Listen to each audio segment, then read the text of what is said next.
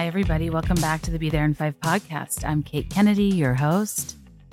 Sorry for the hiatus last week. I actually was planning on putting out episodes through my quote unquote made up mat leave that I was trying to pre-record episodes for, but I ended up getting induced 3-4 weeks early, even though we all, as we, you all know, if you listen to this podcast, I always thought my due date was wrong anyway. So what's funny slash not funny at all is in this, I recorded this episode that I'm calling part of the Under the Influencer series, because I think Ashley Spivey, our guest today, is an incredible influencer and advocate for women. Over 20,000 members in Spivey's Book Club. I followed her slash stalked her since her days on The Bachelor on Brad Womack season, which if you listened, it was maybe a Kate Lila episode, the most recent Kate Lila, where somebody called in and asked my favorite Bachelor memories. And I basically just went into how like my entire beauty routine in, 2011 was deeply inspired by Emily Maynard. I used to be like such a fan of the franchise, and I was deep in like Bachelor Nation Twitter early on in the franchise. And yeah, like Ashley Spivey, despite coming in 11th place on Brad Womack's season, she has this magnetism and incredible spirit and incredible sense of purpose in the way she uses her platform. And I've just followed her forever. And I'm just laughing, thinking about all the random contestants that I maybe was interested in at one point that fell off over the years. Like I'm not still like knee deep in Jade and Tanner's life. I don't know, like not to compare, but like there's something special about her. And I know a lot, there's a lot of overlap in our audiences, and a lot of you love her too. And she's been really open and transparent about her story with fertility, with loss, with stillbirth. But there's a lot of funny and light parts of this conversation too. A lot of talk about Bachelor Nation and her arc ever since, and you know, us meeting our husbands at bars in New York City and whatnot, and her being a mom to her daughter Penny. And in this episode, we talk about how she is a person that inspired me to not trigger warning everything I do, not because I'm being insensitive, but because there should be a level of honesty and normalizing in our difficulties to where, you know, if you're the one experiencing it, like it's kind of tough to trigger warning your own life. And while I do think it's important in certain instances, when you have a platform where you want your tragedies to be thread into what you're doing in an organic way that doesn't make you have to feel guilty about them, not setting aside that trigger all the time is kind of freeing, in that you're just allowed to be a person that coexists with your own pain. It's not that you want to trigger people. It's that you want people to know, like, if you're going to follow along with me in my life, this is part of it. So just, you know, if you don't mind disengaging, that's probably the easier thing than me always warning you. So I guess that in a sense is my trigger warning, because we do talk about fertility and loss and her advocacy work with the Stillbirth Prevention Act. And I think we get into like the last half hour or so. I know I'm not great at time stamping topics. Part of what we talk about is how, and I fall into this category of avoiding mom content that I found scary, because I had a feeling if I saw it or if I learned about it, it would like manifest into existence, when really learning about things that can go wrong, even though it can be anxiety producing, it can also be educational. And as scared as I was of so many things going wrong, being in my third trimester, especially, like I didn't find this conversation triggering. I found it important. And I just wanted to tell you that we do talk about this stuff, but also that I was a pregnant person who wanted to talk about this stuff, because her story is what made me go get checked out so many times to relieve my anxiety when I would have told myself I was overreacting, which leads me to why I didn't have an episode last week. So this is my first time on mic after having a baby, but I am going to, there's a lot to, there's a lot to the story. So I need to figure out how and where is the right place to tell it. But I didn't have an episode last week because I ended up getting readmitted to the hospital for postpartum preeclampsia and like near stroke levels of blood pressure and a level of fluid in my lungs that now when I listen to episodes like this, I hear it. I think I had a lot of excess fluid in my body that didn't need to be there for quite a bit of my pregnancy. And it got to a very terrifying point in the middle of the night where I could not breathe and had to go to the ER. And this was the day after I was discharged to come home, and it's the whole thing. But I'm home now, and I'll tell you more about it. Oh, I bring that up because in this conversation, I say part of what I was struggling with at the time is how to talk about pregnancy, because I really hated it. And I, you know, two things can be true. I was also grateful. But now that I am on the other side, I now understand that how bad I felt I don't think was normal. And I present this in the context of being like, people keep diagnosing me because whenever you share something like that's difficult, people are like, oh, go get this checked out. And like, it kind of can wear on you because you're like, oh, I have a doctor, I have medical providers, blah, blah, blah. But when I was recording my audiobook, I started getting insane swelling, was having trouble walking. And I was getting inundated with messages from you guys being like, please be, and people like in my immediate, like, please be mindful of preeclampsia. Like, you have a lot of the symptoms. And I went and I got checked out. And at the time I didn't have protein in my urine and, but I did have high blood pressure, and they ultimately decided to schedule an induction for high blood pressure, but I developed preeclampsia at like the last minute without severe features that got severe several days postpartum to the point where it wasn't even picked up when I was in the hospital for 3 days after having the baby. It manifested like later that week. And I thought that delivery was the cure for it. And I don't know. So anyway, I say in this, like, people thought I had it. And I was so frustrated because I was like, I don't, my doctors are telling me I don't, but I did. And you guys are the ones that notified me of that. So thank you for putting that on my radar, even when I'm like, come on, you guys, I'm fine. I just genuinely appreciate you like looking out for me and caring. And I know I'm speaking about this very matter-of-factly now, but I'll get into the whole thing sometime soon. I don't know this is what I'm trying to navigate. I'm like, do I want like my whole birth like story? Like, A, do people care? B, do I want this on the main feed or is it Patreon? And C, you know, how do you capture the misery and magic of a 36-hour labor? I don't know, you guys. But my God, do I have thoughts? I took copious notes while I was there in real time because I was just so mesmerized by the experience because I didn't know a lot about it. And now I just, wow, my understanding, compassion, empathy, rage, all the things just expands tremendously with each phase of this, as I tell you. It just makes me want to go harder and be louder about all the shit we go through.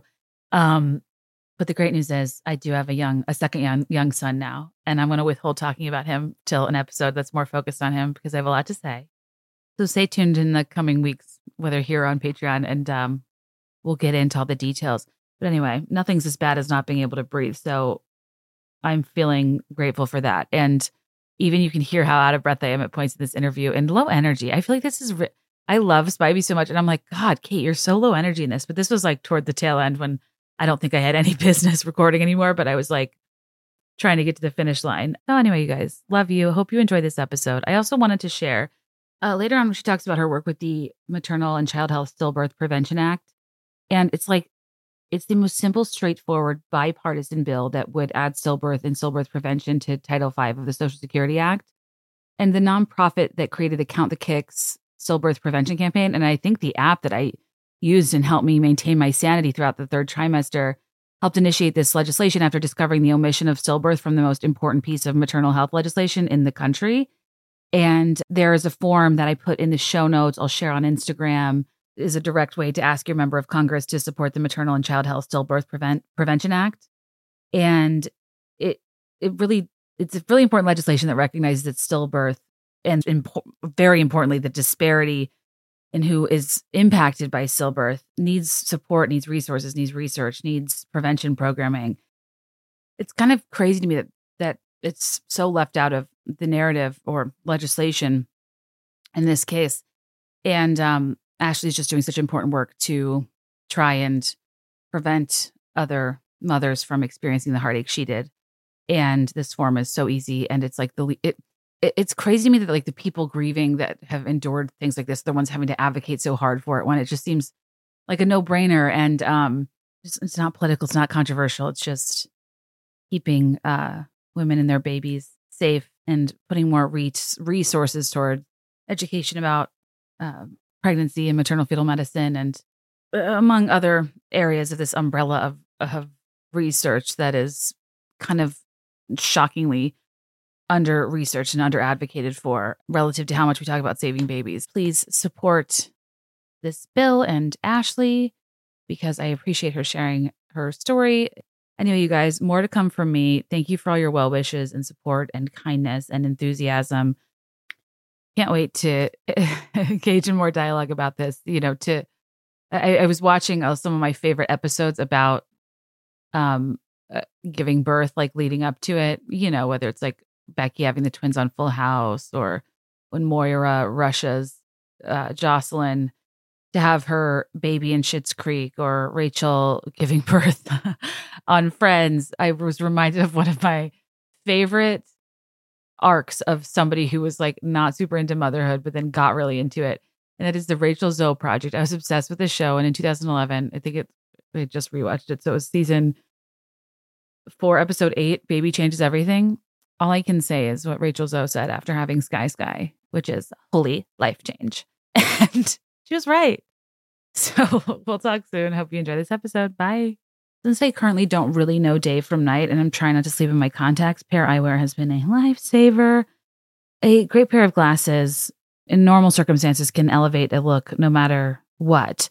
In my case, I just need to be elevated from bed so I can take the dog outside when I'm still in zombie mode. And Pair Eyewear are these like really, it's a really creative company that was on Shark Tank. They have these budget-friendly base frames that start at just $60, including the prescription, and then hundreds of top frames that start at $25. So you can build a collection of styles. And I mentioned going from day to night, or inside outside, because you can turn your glasses into sunglasses with a sun top. I think this is brilliant because you don't have to bring 2 pairs of glasses everywhere you go with you. They have frames designed for men, women, and kids, and everyone can customize their unique look. And one base frame is all you need to express yourself in so many ways. So I have my regular base frames and the sun top. One of my favorite frame shapes from Pair is called the Kirby. But I also have like a red topper for when I'm feeling a little Sally Jesse. I have blue tortoise, which just makes me feel like I'm living on the edge. And as a person who had to get corrective lenses when I was like in the single digits of age as a kid, and it was just like a hard adjustment for me, they've like such cool options for kids to change up their glasses look all the time. And I think it'd be a really fun form of self-expression, especially if they're struggling with being new glasses wearers. And they have, you know, sports teams and Marvel characters and all the colors, all the sparkles, anything you can imagine. And I just think this is a really great idea for kids too, but I am an adult and I love it, from blue light filtering lenses to if you need a progressive lens, light responsive lenses. And even I have a really high prescription and the glasses are still really lightweight, and I'm just a big fan. And if you'd like, you can elevate your summer looks and get 15% off your first pair when you go to paireyewear.com/bethere in 5. That's Pair, P-A-I-R, eyewear.com/bethere in 5. A theme of so many things we talk about here is how fields involving women are under-researched. And I love, love, love Ritual Vitamins, and it's a brand I'm proud to represent on the podcast because they understand that women belong in scientific research. They're essential, and Ritual has conducted a university-led clinical trial for the Essential for Women 18+ multivitamin to assess its efficacy. And the results were an increased vitamin D levels by 43% and omega-3 DHA levels by 41% in just 12 weeks. And why that's important is because this is an unregulated category that does not require those clinical trials. And they go out of their way to have a transparent supply chain to prove their product's efficacy. And it was created by a pregnant woman who wanted a prenatal vitamin that couldn't find one with transparency in its ingredients. So she sought out to develop her own product line and company that did that. And I trust this brand, and their multivitamin is made with high quality and traceable key ingredients in clean, bioavailable forms. And you get 9 key nutrients in 2 capsules per day. Essential for Women 18+ is one of the few women's multis that's USP verified, meaning what's on the label is what's in the formula. And it's soy-free, gluten-free, vegan-friendly, formulated without GMOs. And my favorite part is there's a minty essence in every bottle to keep things fresh. And it makes taking your multis like genuinely enjoyable, and I don't feel sick. Anyway, guys, Ritual is all about hot data and stone cold facts. Get to know your nutrients on a deeper level with 30% off during your first month. Visit ritual.com/bethere in 5 to start Ritual, or add Essential for Women 18+ to your subscription today.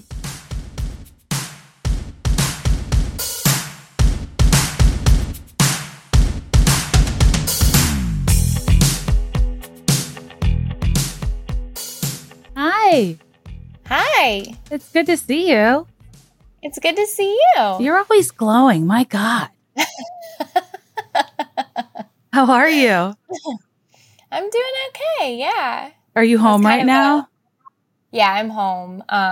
Steve's putting Penny down right now, so we were trying to rush and get everything done. So I can do this. Thank you for making time. What did Penny eat tonight? Of course. She had pork tenderloin, quinoa, broccoli, and strawberries. Nice. Well, you're the best for joining. I already started recording, so I'll max our use of time. Okay. But yeah, I had put in a question box like a long time ago, like who should come on the pod when I'm on mat leave, and oh my God, an overwhelming number of people said one Ashley Spivey, who's here with me today. I know a lot of you know her because a lot of you nominated her, but she's a beloved influencer and incredible advocate for women. She's a semi-new mom. I have followed her for over probably a decade now, which is nuts, because of her connection to the show The Bachelor. And my God, she's so much more. And we'll talk through all things in the Spivey universe. But please welcome to the Be There in 5 podcast, Ashley Spivey. This is like, I can't even believe that people like still give a shit about me. Do you know? Like, I'm always just like very surprised by that. Like, I don't know. I don't know why. It's funny because I was thinking about today. I'm like, it's not like I've followed many contestants well into their adulthood. Like, I mean, because you were on the... So, okay, first of all, do you hate even being introduced or reduced to your connection to The Bachelor, even if that's how people found you? No, because I do think that's how I got my platform. That's how I got my start. Like, I've been in the public eye since 2011 because of the show. So I don't hate it. So yeah, 2011, was Instagram even out yet? So it just started. We were using it to filter, not... Yeah. Yeah. It was like the very filtered pictures. Oh my gosh. So yeah, this is like a deep cut, but I think I was like an avid follower of a blog you had a long time ago called Say No to Cosmo. Yeah. Was that in the early 2010s? I started it as soon as I got off the show.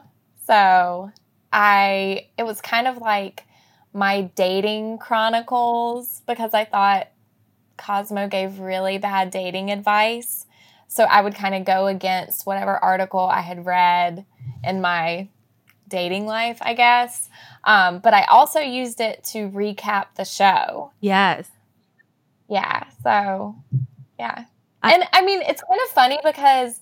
It was basically what I do in my stories now. Like, I would share burly stuff. I would share recipes. Yeah.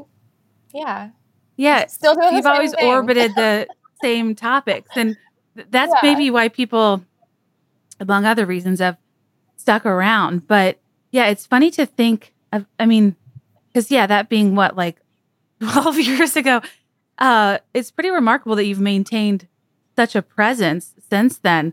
So, like, you went on the show, you started a blog and, like, kind of, like, live tweeted, talked about the show and just kind of stayed in the ecosystem and have, like, storied and shared your life ever since? Basically. And never went on the show again.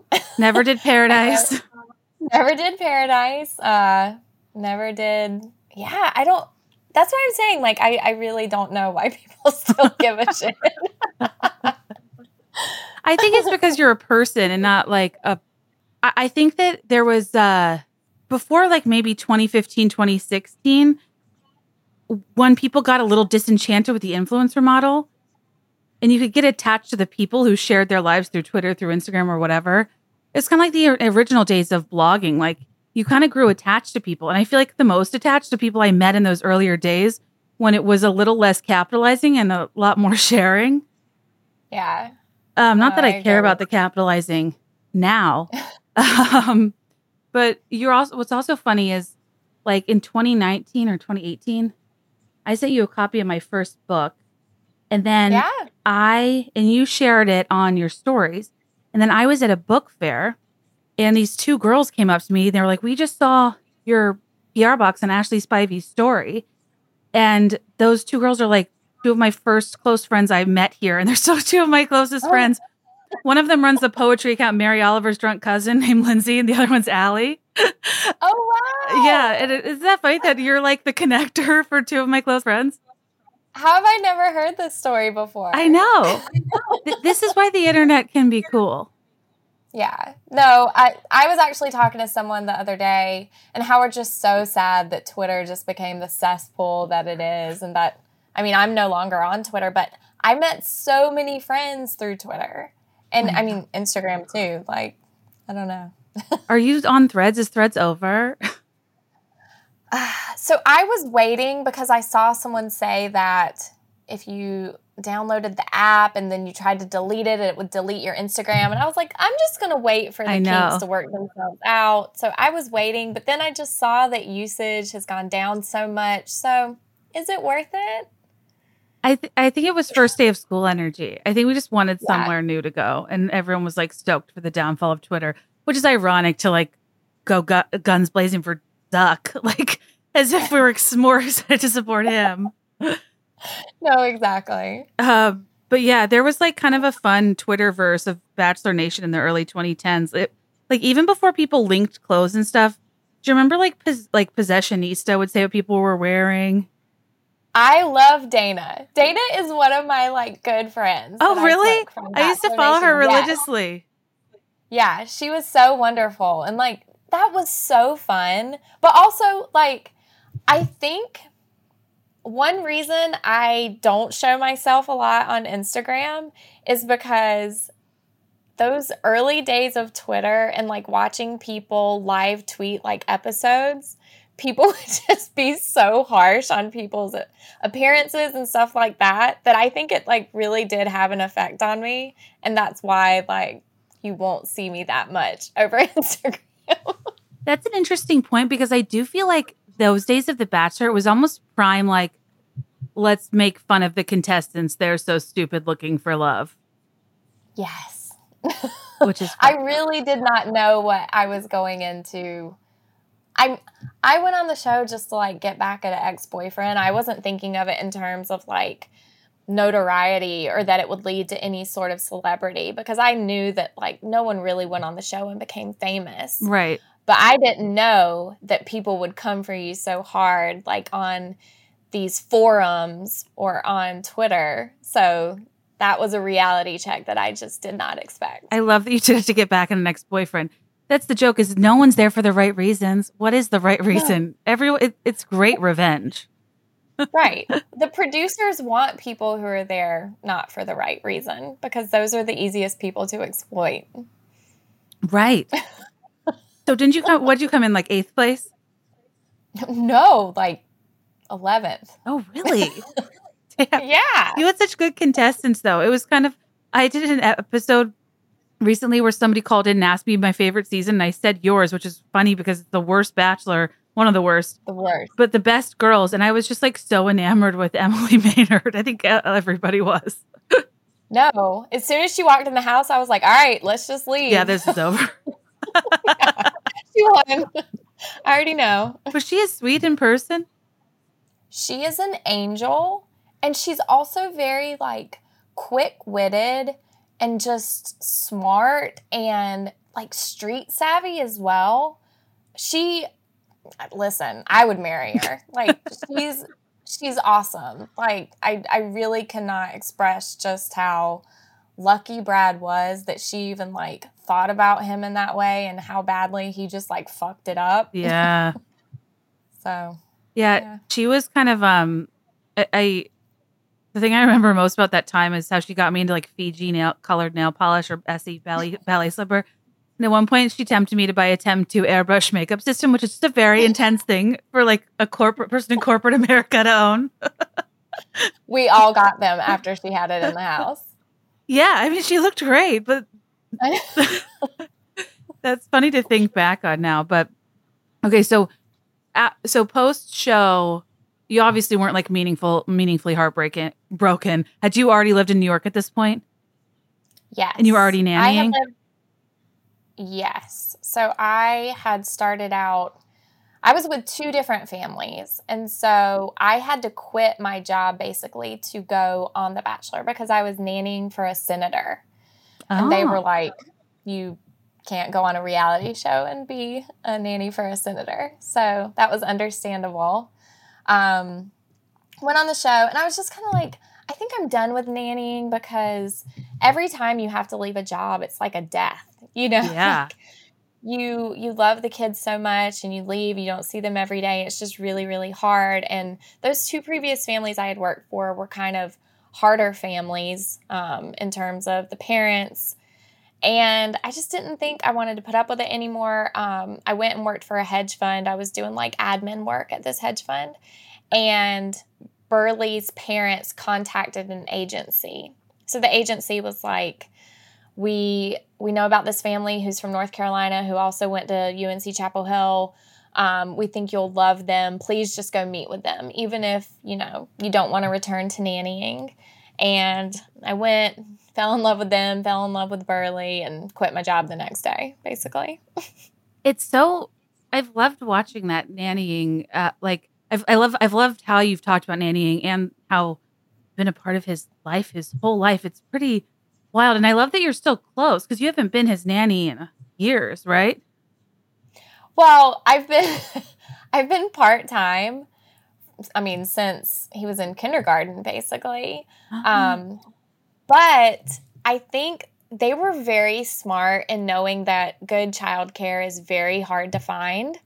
So they kept me around by saying, you know, work 2 nights a week, or come and work for us in the summer, and we're going to give you more of a salary rather than just working full time. So that way I didn't go and look for other jobs. I just stuck with them. And so last year was really whenever I stopped working for Burley. Yeah. And that was basically just because Penny was coming, and now he's 12 and they don't really need me anymore. Uh-huh. But yeah.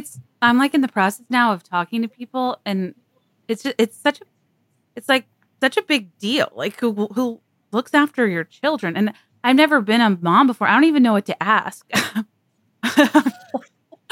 Like, what do you do for fun? I'm like, I want you to like me. I want you to enjoy being here. I want you to have a very livable, healthy wage. Like, but it's hard to know, what to look for. Has having your own kid made you feel differently about childcare? No, I think because I do want someone like me, and that's hard to find. Mm-hmm. I don't want that employee-employer relationship. Like, I want someone who actually feels like family. Mm-hmm. And we've even had a hard time just finding a babysitter for Penny. Like, yeah, we just had our first babysitter for her two weekends ago. She's 7 months old. Like, that's how long it took to find someone. And how do you find? You mean like you talk to them on the phone and kind of vet them and check out the vibe? So the first 3 people, 2 people live in my building. So I would see them on the bulletin board. They came up, met Penny, but every time I would text them, they couldn't do it. Okay. I guess they're just very in demand, I guess. And then another person actually was from my Instagram, and she was like, you know, I work at a children's hospital. I have all these qualifications that you wouldn't necessarily get in a nanny or a babysitter, which made me feel better. But again, just scheduling hasn't worked out. And then this last weekend, one of our friends was just like, we have this nanny who always babysits our kids. Just, you know, try her out. So I had her come and interview the day before she came over, and she was lovely. She was so wonderful, and I completely trusted her. You had a positive experience. Yeah. Yes.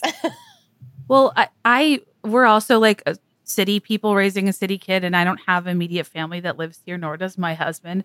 And it does freak me the fuck out that anytime we both want to leave, we will be hiring a stranger. Yeah. It's stressful. It is stressful. And I'm with you. I don't do transactional well. Like, in general, the people I work with in life, like I do like to have a more friendly, familial type dynamic. Not in like a way that crosses boundaries, but I don't know. I'm just not good at like the transactional part. And if it's with your child, I don't see how I could fake that. Right. And I know some people want those boundaries, but that's so interesting. Yeah. I'm a little bit I'm a little bit nervous about it, like if my qualifications are too high, because I don't know if you babysat when you were a kid, but my God, I was like 10. I had never changed a diaper. I just ate fruit roll-ups, watched rated R movies, took names. Like, yeah, such a bad babysitter. Did you babysit as a kid? Not as a kid, because I didn't live near anyone in my town, but I did it all throughout college. And even thinking about some of the babysitting jobs I had then, I was like, why did someone hire me? But yeah. People really weren't overthinking it back in the day. Wait, so how you grew up in like a really small town? Yeah, like 900 people. In the whole town? In the whole town. How many people at the high school? So the high school was very big because there was only one high school for the whole county.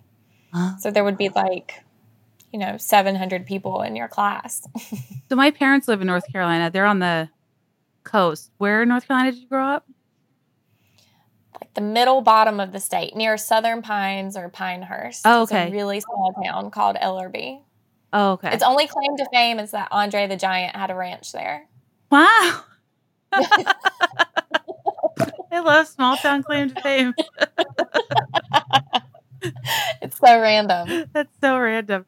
And you went to Chapel Hill, you said? Yes. Went to Chapel Hill till halfway through my junior year, transferred to UNC Wilmington. Okay, and you got married in Wilmington, right?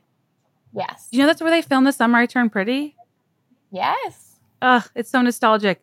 I feel like such, my childhood, was North Carolina beaches. And it makes me long for that. No, I would love to go back to North Carolina if it wasn't so backwards. I know. But it just, yeah. I know. Beautiful place. I know. Backwards policies. Some of the people in the comments, because I talk about this a lot, they were like, if she grew up in North Carolina, did she also spend summers hitting up the boardwalks and the surf shops and trying to get vacation boyfriends? Did you go to cliche beach towns and convince yourself you were a surfer chick? So I feel like if you live in North Carolina, you didn't really go to North Carolina beaches. My family went to Myrtle Beach on vacation. Yeah. The Jersey Shore of the South. Right. But yeah, we would go to the boardwalk there and have summer boyfriends. It's just not as idyllic as The Summer I Turned Pretty. No.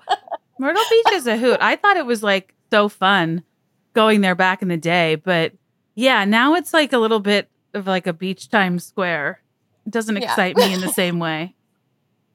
Yeah, it's gross. Why did you move to New York? Wow. I had previously lived in LA for a little while with an ex-boyfriend, and my aunt lived there. Those were the two places I was thinking about, right? New York or LA, the opposite of where I grew up. So I decided I wanted to try New York. The guy I was dating at the time, he was going up there to work for Lehman Brothers. Mm. So I was like, okay, I'll stable. Move up with you. That's not going anywhere. No, exactly. I was like, that sounds like a great job. So we move up to New York in August of 2008. And literally, that's whenever the economy just took a downturn. And whoa. Yeah. Fun time to move to New York.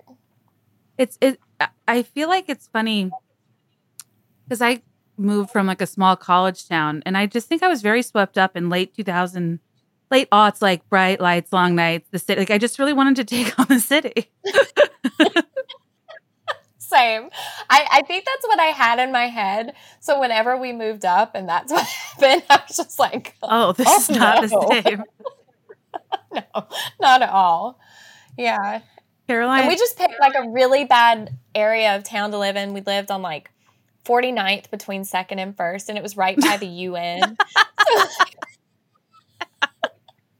So we couldn't even get to our apartments most days because there were always protests. I know exactly where you're. That's hilarious. You're like, wow, we're near the Empire State Building. This is the best neighborhood in all of New York. It's horrible. It was so bad.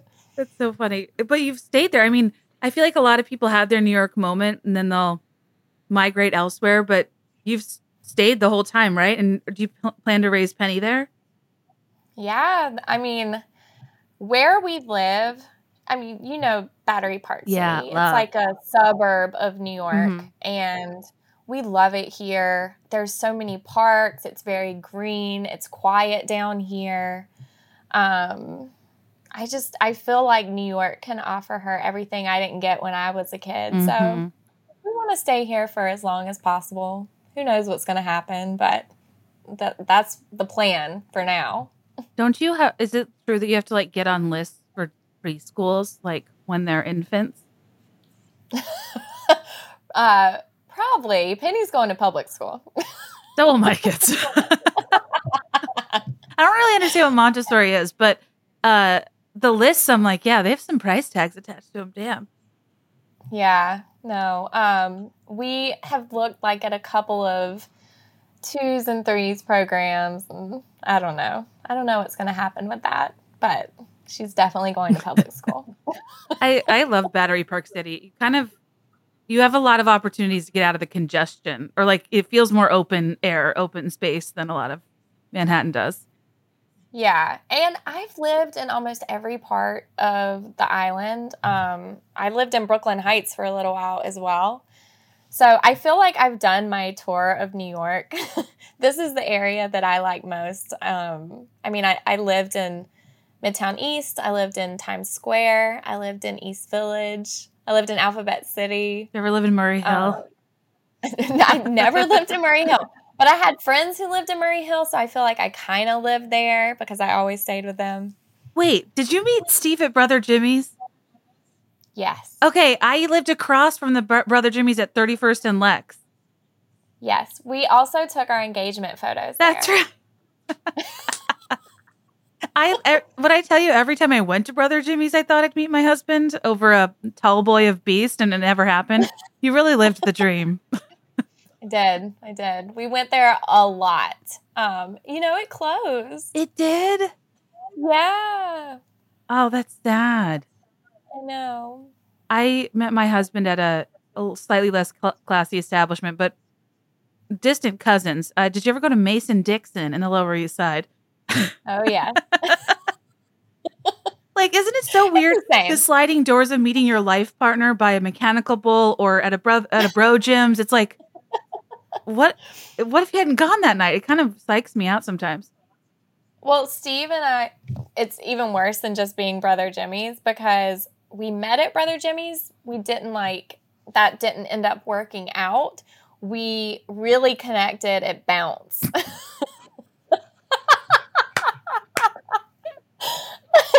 I just almost spit out my water. That's so funny. Bounce is like... the token place you go for like an obligatory corporate happy hour to play ping pong with your colleagues. I know. And like, they're so nice there. Like Steve used to go there all the time. So whenever we got engaged, they were like, you can throw your engagement party here. Is he an avid ping ponger? No. I think he just went there to like watch sports or whatever. So many people, when I asked for questions, asked about Steve's celebrity run-ins, and I'm not sure I know the context. Oh, my God. Okay, so Steve, for whatever reason, and this is very funny to me because Steve actually, like, never knows the names of celebrities. Like, he'll know that they're famous, but he can't remember their names. He has just run into every celebrity you can think of, and he will go right up to them. He has no shame. Will like ask for a picture or just start talking to them.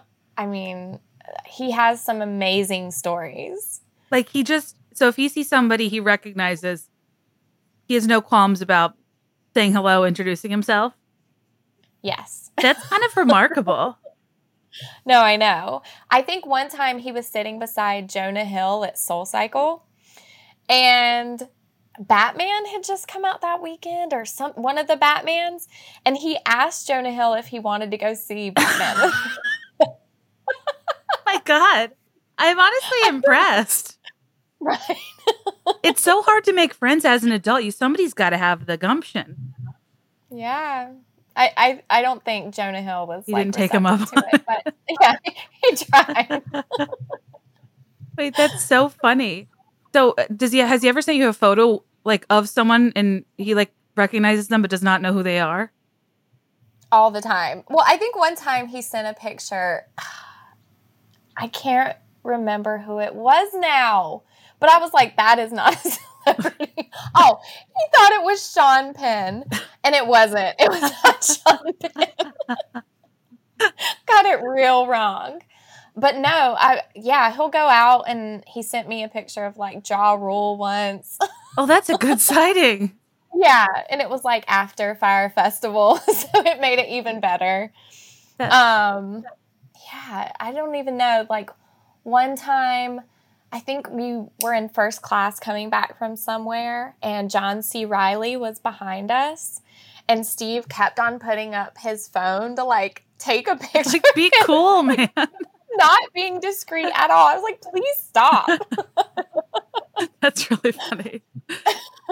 I love like when people have like sitcom quirks. Like that's such a specific quirk to have. Yeah. Like he has many. Doesn't he fall asleep everywhere too? He falls asleep everywhere. He wears 2 pairs of socks. Like always? Always. For the compression? I think he has some like weird feet sensory issues because he loves wearing his shoes indoors, and that horrifies people. Like every time I do a Q&A, someone will ask, why does Steve wear his shoes indoors? Or how am I fine with Steve wearing his shoes indoors? And listen, I hate it. But also that is like, I don't feel like fighting about it anymore. Right. Like, obviously, it's very important to him. Although he did say the other day that Penny is crawling now, so he doesn't want to wear his shoes indoors. So that's all it took, I guess. But, yeah. I was asking people on, I think it was Patreon, like, when you had, so I have a dog, and I'm like, I don't know, pretty casual with the dog. Like, he can go where I go. He can sleep in my bed, whatever. I was wondering if people with dogs that are effectively their first child, if your boundaries change once you have a baby and you're like worried about bacteria. No, not really. Like Jackson has been French kissing Penny since she was a baby. Like I know, I see that happening too, and I don't see myself stopping it. It's building up her immune system is how I look at it. Did Jackson take to Penny well? The first couple of days, she gave him anxiety. He was like, why is this thing crying? Why is she so loud? It's disrupting our normal, like, schedule. Right. But now he loves her so much. Like, if anything, he just wants to give her so much love and affection, and she's just annoyed by him. That's so sweet. I'm such a sucker for dog and baby friendship. I figure one day it'll change. I just hope that, like, Jax isn't too old by the time she wants to, like, really hang out with him. Like, I'll start crying if I think about it. These are things I think about all the time. Yeah. I like, at night, I just watch Tugboat Breathe, and, like, you just start to spiral. It isn't normal to have to, like, face something with a short lifespan that you're aware of. I know. It's too much.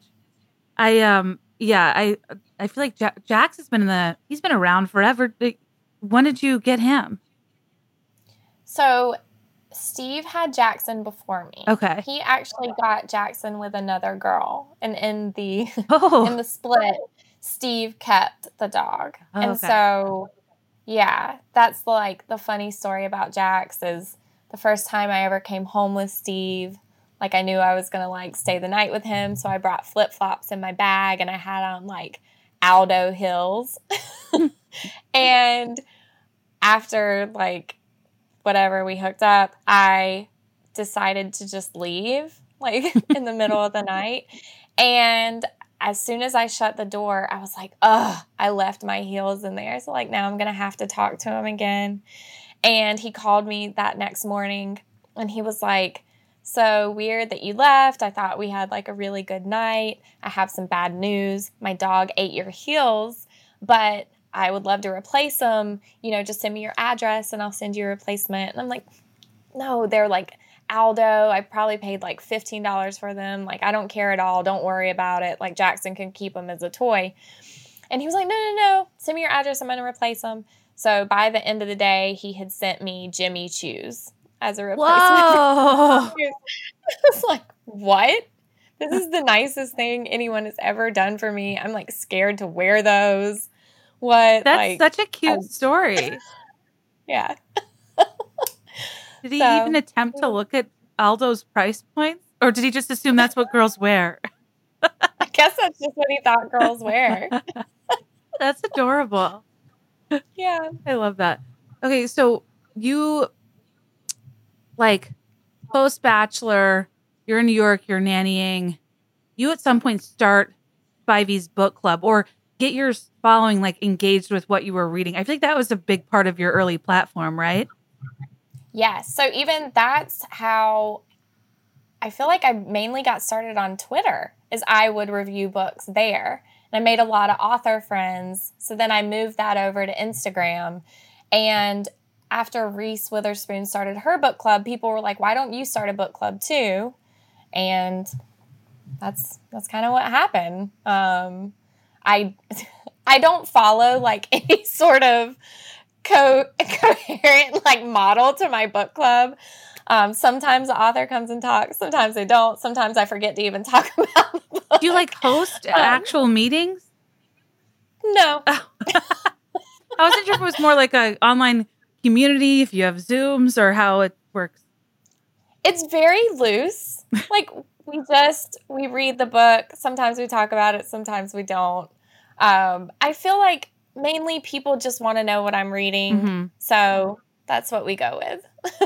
I feel like that's almost the better way to do it because you have to be careful to not make something work that's predominantly for leisure.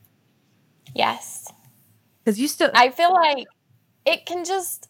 That's exactly right. Like, I do feel like for a while there, especially during the pandemic, that it became very work-heavy instead of being, like, pleasurable. But also, I felt like I had this duty to really help authors mm-hmm. because all of their book tours were canceled. Mm. So I was like, come on Spivey's Book Club Instagram account, and whenever your book comes out, you can take over the account for the day, and that's 20,000 people that are going to look at whatever the story is. And that's like you going on a book tour just because I felt so awful for all of them. Although people recently have been like, whenever you do your book of the month, you should have an author come on and do the same thing. So maybe that's what we'll go with. No, it really, I didn't really understand until I wrote a book, like, or a longer form one, how your, like, soul is poured into this thing that people are very, you know, the way people review and digest books, it's just, it's almost so impersonal and so, like, jarring and deeply personal to the author. And, like, numbers are so different with books. And, like, 20,000 people really fucking matters to an author. Yeah. Like, that's a really big deal. And, yeah, sharing people's work is insanely important. You mostly do fiction, right? I do mostly fiction, although one of the last books that I did before I kind of took maternity leave from the book club was Grace by Cody Keenan, mm-hmm. who was Obama's speechwriter. And people love that book. Like, that really resonated for people. I don't know if it was just, like, that moment in history and that was the right book for then, but people really loved it. It's just that I feel like I read so much news that I just need a break sometimes. So that's why I stick with mostly fiction. I know. And I find with fiction reviews, people lately are very, like, the quality of the book is directly correlated to the level of spice. And I'm not always even in the market for that. Sometimes I just want friendship and nice banter. Yeah. No, I know. Spicy books are having their moment. They are having their moment. And I got on the side of spicy book talk at one point where they just quote things out of context from some of these books. And I'm like, whoa, not ready for this. Although I feel like one of the books that kind of made the book club very popular was The Idea of You by Robin Lee. That is a good one. Yeah, that's like a Harry Styles pop star fantasy. I mean, so good. Were you like a huge reader as a kid? Yes, because there was no one around in my town. Those were my friends. I think looking back on the, even before YA, like my favorite book phase to think back on is like, I feel like I loved like 1800s women with like waterborne illnesses. Like, did you read it, Dear America, or like The Midwife's Apprentice? No. I don't know why mine were all like historical, or like Sarah Plain and Tall. I read that one. That's about a mail order bride. It's pretty much this plight of 90 Day Fiancé. I'm like, why was I reading that? It was very popular. It was very popular. Do you remember what your favorite books were as a kid? I mean, I just read like all of the series. It was like Sweet Valley High, all of the Christopher Pike books, all of the R.L. Stine books, all the Babysitters Club. It was mostly just those series. That was kind of thrilling with BSC, though. I mean, to be able to be like, yeah, I've read 84 Babysitters Club. Like, it's just not a normal amount of books, but it was really satisfying, and they were numbered. Yeah.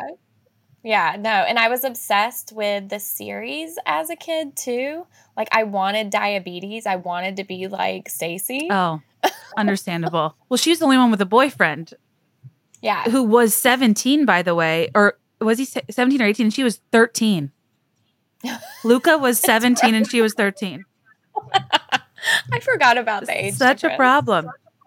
Yeah, Stacy and Don, I think. Well, Claudia had the coolest clothes.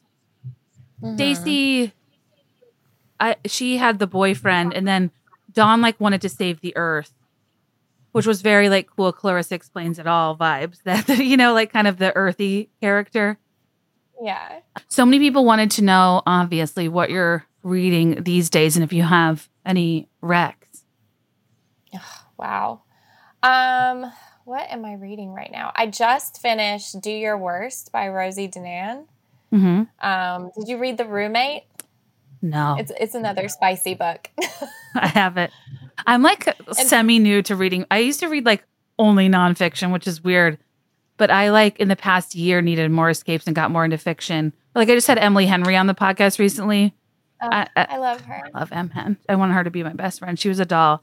So I'm kind of like actually excited because I'm dipping my toe in a lot of stuff most people have already read. Yeah. No, Emily Henry. So I feel like her first fangirl because I was yelling for people to read her books even before she started doing more of what she does now. Like she used to write more YA. Yeah. And I loved her YA. But for whatever reason, you know, it just didn't blow up like her other books have. Not that her other books aren't great. Like I love them so much, but I hope people will go back and read her YA backlist as well because she's just a phenomenal writer. Just banter very well. She does. How do you feel about Coho? I feel like this is a good time to thank our advertiser and also to clarify that I didn't say on the podcast. Is that like a normal thing people call Colleen Hoover? That's who I was asking about, by the way. Before we get to the rest of our conversation, I want to thank the advertisers making my maternity leave possible. I want to thank Base Luggage because they're one of my favorites and they're a brand created by a mom who wanted better solutions for travel, actress and model Shay Mitchell, who created Base Luggage. I know you guys heard me talk about this ad nauseum, but it's the perfect luggage. It's fashionable and functional. I am sure you saw Raquel back in the day sporting her weekender bag. I have a lot of packing anxiety, specifically with like, I don't understand how people bring enough shoes, but you can bring everything you need and more with the size and functionality of Base Luggage. They thought of everything you could ever want. So the Weekender has like this zip pouch at the bottom that fits like pairs of boots. And there's just small details like in their rollerboard suitcase, there's a memory foam cushion handle, 360-degree gliding wheels. The weight is built in so you can know if you're going to hit that 50-pound limit prior to the airport. And it's just got everything you need to keep organized. And I can't rave about the diaper bag enough, you guys. It comes with like the back folds out so you can change your infant, like in a sanitary environment with your own backpack. There's a spot for wipes. There's also a spot for your laptop because we can have it all. And I just think it's a really great product that I've been using even before having a baby. And every piece is made to look better with miles, so you don't have to worry about it in cargo or overhead. You can listen to me, but Base has over 30,000 5-star reviews. And it's a reason this brand is so insanely popular. And right now, Base is offering our listeners 15% off your first purchase by visiting basetravel.com /BeThereIn5. Go to basetravel.com /BeThereIn5 for 15% off your first purchase. That's BEIStravel.com /BeThereIn5. I think I've converted a lot of you to Evelyn and Bobby bras. Evelyn and Bobby was founded by a size 34G woman who was sick of the pain, discomfort, and posture issues that her underwire bras were causing her. And like I said earlier about better research, better technology for women's issues, she realized that the underwire technology for bras was 91 years old and decided there had to be a better solution. And she spent years in R&D to create the proprietary Evelyn and Bobby core technology that's in every single one of their wire-free bras. And when I tell you that this changed the game for me pain-wise, even before I ever got pregnant, and they're so damn comfortable. I can't emphasize it enough. And their proprietary EB core technology it's a patented 3D sling that was meticulously engineered to lift and support from below and be able to comfortably support up to a K-cup. And what I love about Evelyn and Bobby is that their goal is really to make products you can forget about. And they make beautiful products that don't get in the way. And they now have this new bra called the Starlit Plunge. It's the latest wire-free bra with adjustable straps and a back band for sizing flexibility and their lowest neckline ever to give you the ultimate versatility in fashion choices. It's smoothing, seamless, invisible underclothing, and it's the lowest neckline and thinnest straps ever. It's important to know with Evelyn and Bobby bras to trust the unique size chart, to look at it for each style, and then it can take up to 3 wears for the products to fully mold to your unique shape. They mold to your exact shape and perfect this custom fit over a few wears, and you'll be amazed once you do.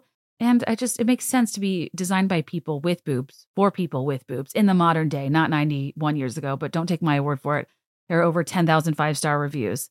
And Evelyn and Bobby is giving Be There in 5 listeners an exclusive discount code to try Evelyn and Bobby bras risk-free for yourself. Use code Be There in 5 on evelynbobby.com for $15 off your first bra. That's evelynbobby.com, spelled B-O-B-B-I-E, with code Be There in 5 for $15 off your first bra. Listen, so the idea of you, the whole reason I read that book is because I follow her on Facebook and on Instagram, and she was raving about that book. Mm-hmm. So I read it in 2018 because of her. So I even want to say maybe the first Spivey's Book Club book was a Colleen Hoover book. I just think they're easy to read. Like, yeah. I always say I need a mind vacation at the end of the day. And so I need something that I can just completely immerse myself in that isn't like real life. Right, right. So her books can be like that. And I do think they're gateway books for a lot of people. Like, that's what makes people decide that they like reading. They'll read like a Colleen Hoover book. And then, you know, they expand their taste, and as long as it gets people reading, that makes me happy.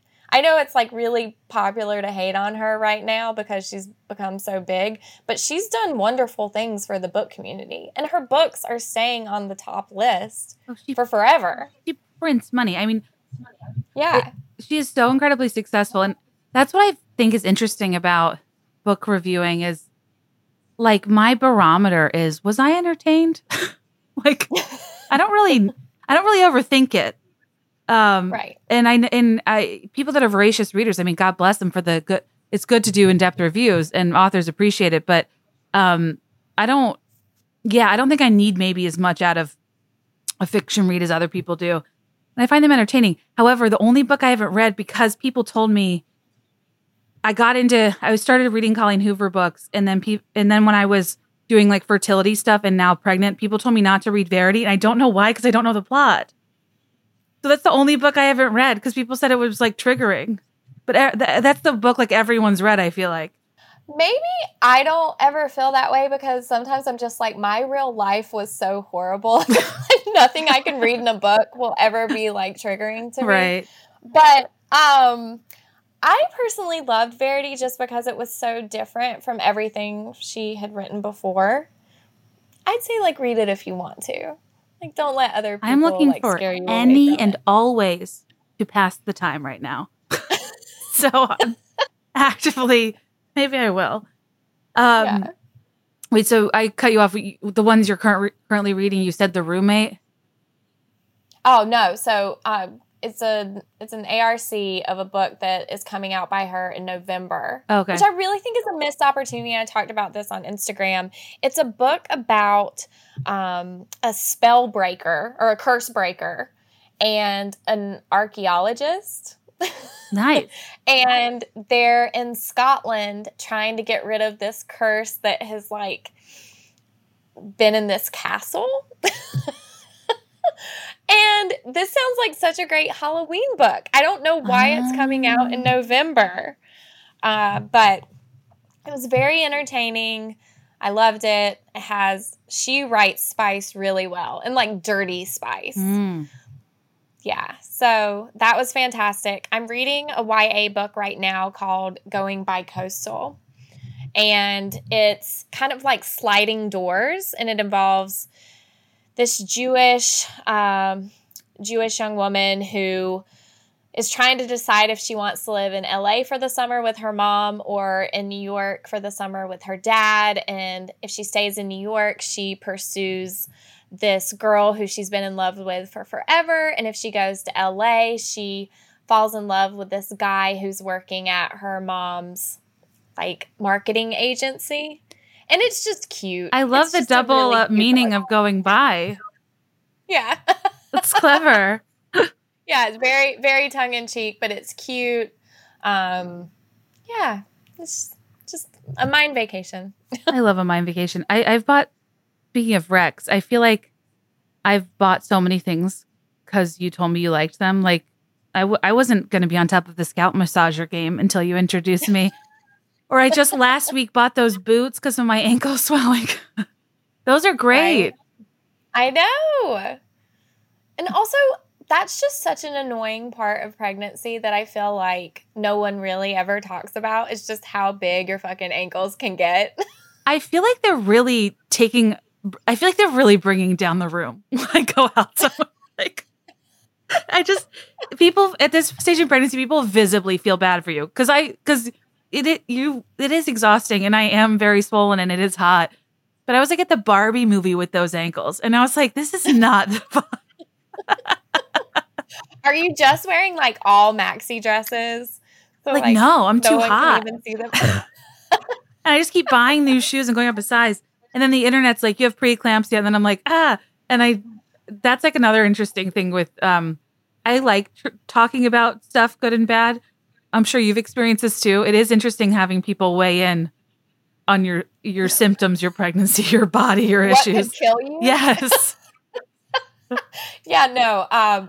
That picture I sent you of my ankles whenever you were talking about it, I put that up at like 19 weeks or whatever it was. And so many people told me that I had that. And I was just like, my doctor follows me on Instagram. Like, if she sends me a message, I will be worried. Like, please don't scare me even more than I'm scared every day. Seriously. I follow your doctor on Instagram. Dr. Lucky, right? Yeah. She's a doll. Yeah. She's wonderful. Just like the best person to go through a pregnancy with. So was she your OB or your fertility doctor? So she was my fertility doctor, but she actually let me stay there like a little bit longer than I was supposed to. And then the doctor I went to at the Rainbow Clinic was like her mentor. Mm. So anytime anything happened that scared me, I would text her and I would text my OBGYN at the Rainbow Clinic. Wait, what is the Rainbow Clinic?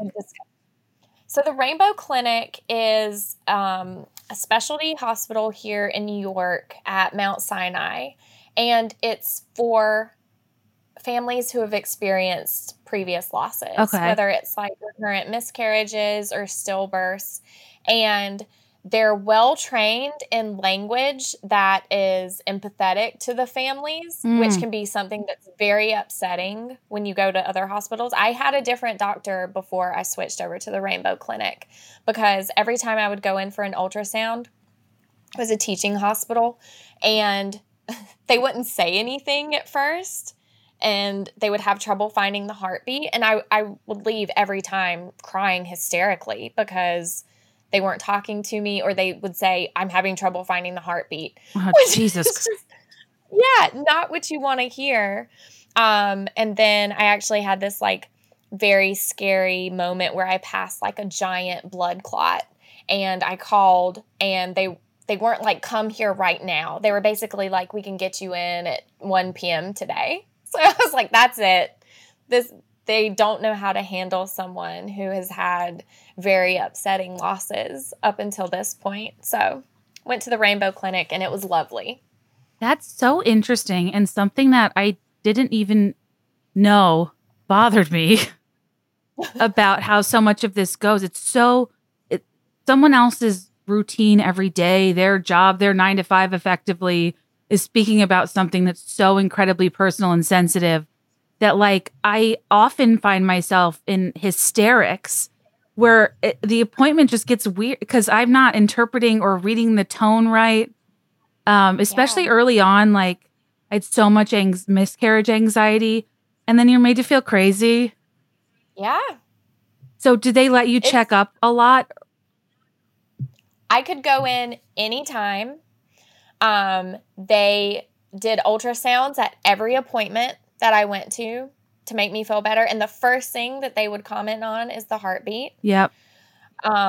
Everyone there, like I can honestly say no one ever said anything that made me upset. Wow. You know, they work with Push for Empowered Pregnancy. I don't know if you've ever seen me mention that organization before, but they do a lot about stillbirth prevention and just how to handle, you know, these families after tragedy. And so they train everyone to be more empathetic and use better language around providing better care for these families. And I wish it was something that every facility cared about, because miscarriages affect so many different people, you know, like it's a large part of their population that's coming in there. And if you're upsetting them, you could be providing them with such a better experience. And it's just something they refuse to do. And it's mind blowing. It really is mind blowing. Sometimes like the waiting for results is mind blowing. And now legally they have to post results without context or commentary. So you're like overthink. I mean, I can't get an answer. I'm like almost full term. And I texted my pediatrician to ask a question about my pregnancy because I knew she'd respond. I can't get my OB to respond for 2 days. It's like, it's so weird, the level of inaccessibility at such a precarious time. I love the concept of that. Yeah. There's one in New York now, and they just opened one in LA. And I know they're hoping to do ones all around the country. And I hope they do, because I think it's a very valuable facility. One thing you were just saying about, you know, finding that out, posting the results, and, you know, without context. So this is a fucked up story, but whenever I went in and they couldn't find CJ's heartbeat, no one ever really said to me that he had died, right? But I got a notification on my phone after they did those ultrasounds and couldn't find the heartbeat. I got a notification on my phone that said fetal demise. Holy. And I was just, yeah. And so that's definitely part of the experience where you're like, there's just, it's so robotic and there's no like compassion there. And so that was like the moment it was real to me when I read that notification, even though I'm sure it should have been real to me when I didn't see his heartbeat. I think I was just in shock. But yeah, I got the notification. It is interesting how something about seeing things in writing like cuts. It kind of penetrates in a way that the concept doesn't. I think you and I have exchanged before how like even my first loss, like just getting a bill for like a spontaneous abortion, I was so confused because I was like, wait, yeah, I didn't even know the language was the same. And I learned so much from that, like, just in terms of how, and so many of my listeners, like followers and listeners were like, yeah, I come in for a D&C and they'll say at the front desk or wherever you're going, like so-and-so, blah, blah, blah, abortion. They're like, whoa, wait. And people get confused because they think that means that it's elective or what. It's just like the language is really, really tricky around so much of this stuff. And it's a big majorly at fault too is how it's been co-opted and used to galvanize voters incorrectly outside of its medical context. Right. And that's what's so upsetting. And, you know, when so many people, after you do have a DNC and you're trying to like explain to them, you're like, well, you know, this was a medical abortion or whatever. And they're like, that's not what it is. Like, no, it's it literally is. Have you gone through it? Yeah. Right. So I've learned so much from you. So I actually wanted to ask you about, just to even put it on people's radar. So you've, in the past few months, I've seen a lot of work you've been doing. I think it's called the Stillbirth Prevention Act that you've been doing advocacy for. Do you mind sharing, if you're comfortable, about CJ and what you're doing in that realm of advocacy? Because it's really important. And some of the statistics I've been learning from you, I'm like, what? Why don't people talk about this? Yeah. I think because, you know, talking about stillbirth, especially around anyone who is pregnant, is just very upsetting, right? Mm-hmm. Like, no one ever wants to bring it up. And I think that's one reason a lot of doctors don't talk about it, because they almost think, like, you can speak it into existence, or they don't want to, like, overly worry you. But stillbirth is 15 times more common than SIDS. And think about how much we hear about SIDS and how much you're taught, like, back is best and all these, like, safe sleeping practices. And no one's telling you, like, how you should monitor your kicks or how you should monitor their schedule and how you shouldn't wait and, like, drink juice or drink something cold or, like, move your stomach around. Like, if there's any change in that at all, you should go in immediately. Basically, what the Stillbirth Prevention Act, it's very simple. It's just adding the word stillbirth to Title V of the Social Security Act, which was created in the 1930s. And so if they put stillbirth in the Social Security Act, then states can get funding for research and programs to provide stillbirth prevention techniques. Okay. That's it. It doesn't cost any extra because that money has already been appropriated. It's just adding a word. Wow. Yeah.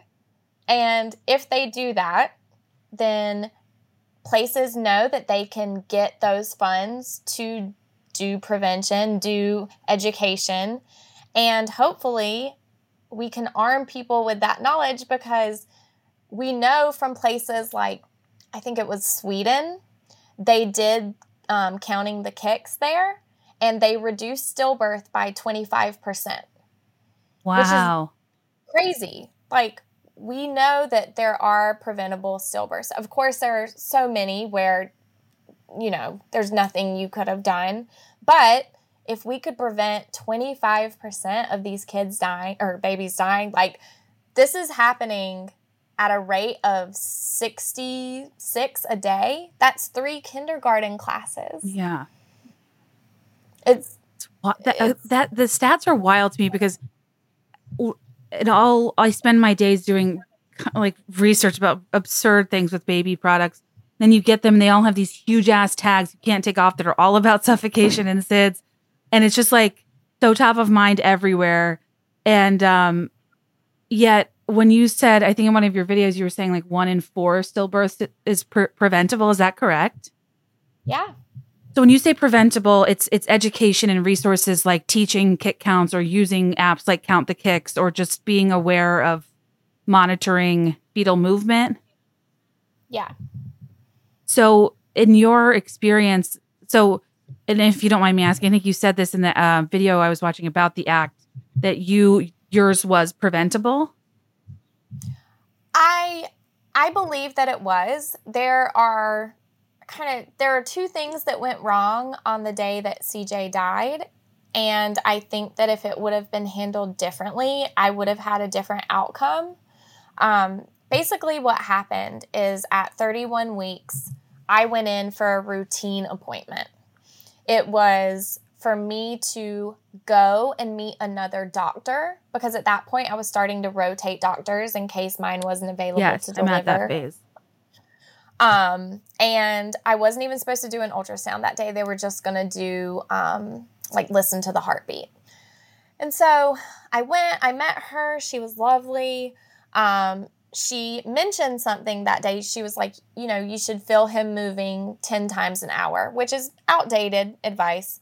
But something like went off in my head, and I was like, you know, I haven't felt him move that many times today, but also he doesn't move that much in the morning. So I don't know, am I being crazy now? 'Cause you said that, and now I'm just worrying. And she was like, well, we're going to listen to the heartbeat. If the heartbeat's fine, you have nothing to worry about. That was also bad advice. The moment I mentioned that he wasn't moving, she should have sent me for monitoring right then. Okay. To get like an NST? Yes. The heartbeat doesn't signal anything. Okay. You know, like, because his heartbeat was strong whenever she took it. But she sent me home. I went home. I walked Jackson. I went and like bought something for a sponsored post I was supposed to do that day. And something just like kept on going off in my brain. So I told Steve, I was like, I'm going to call the doctor. And he thought I was like kind of being crazy too. But my doctor was like, it's the day before Thanksgiving. Just go in. Like, who cares? Like, if you're worried about it, I'd rather you find out if something's wrong. So I walked to the hospital. It was like 15 minutes away from me. So the time in between these appointments was like 5 hours. He died in 5 hours. Wow. So I don't know what they would have found out if I just would have gone into the doctor at that time. But obviously something was wrong with him, and I think he was in distress because his movements had changed. But, yeah, I don't know. And, like, that's something I have to live with every day, you know? Right. You don't feel like you can say we did everything we could, and that's not the feeling you want to have. Right. And that's the feeling you want other moms to have. Right. I know I didn't do everything I could. I know that doctor didn't do everything she could. So, like, I'm going to make sure that now I'm doing everything I can so that other people do not have to go through that. I didn't realize you were 31 weeks. Thank you for sharing. I'm sure it's not, like, something you are always wanting to talk about or access the feelings of. But I think that you normalizing that, I mean, like, I'm pregnant currently, and it's like so important for me to be aware of. Like, I just don't think it serves us to be like scared of worst case scenarios when you could be educated by them. And yeah. I genuinely appreciate how much you've talked about it, because it's horrifying and traumatizing, and you don't want the burden to be on the people that experience it to be doing the advocacy. And I hate that even you have to be the one in DC arguing for something that makes so. It's like, just add the word. Right. And well, no, even I think it's upsetting too, because a lot of what we're fighting about now is saving babies, right? I know. And this is a no-brainer. Right. These are babies that are wanted, babies that like could survive if something's determined at that time to be wrong, and if we're doing more for them.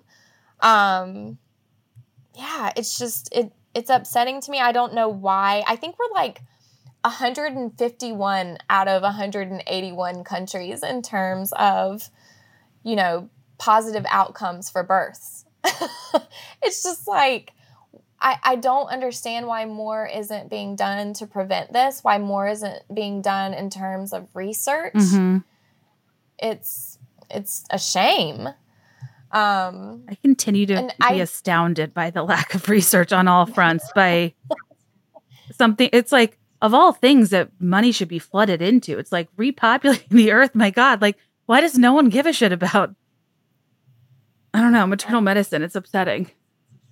It's very upsetting. And kind of to go back about what you were talking about in terms of like talking about it, I'm always like kind of,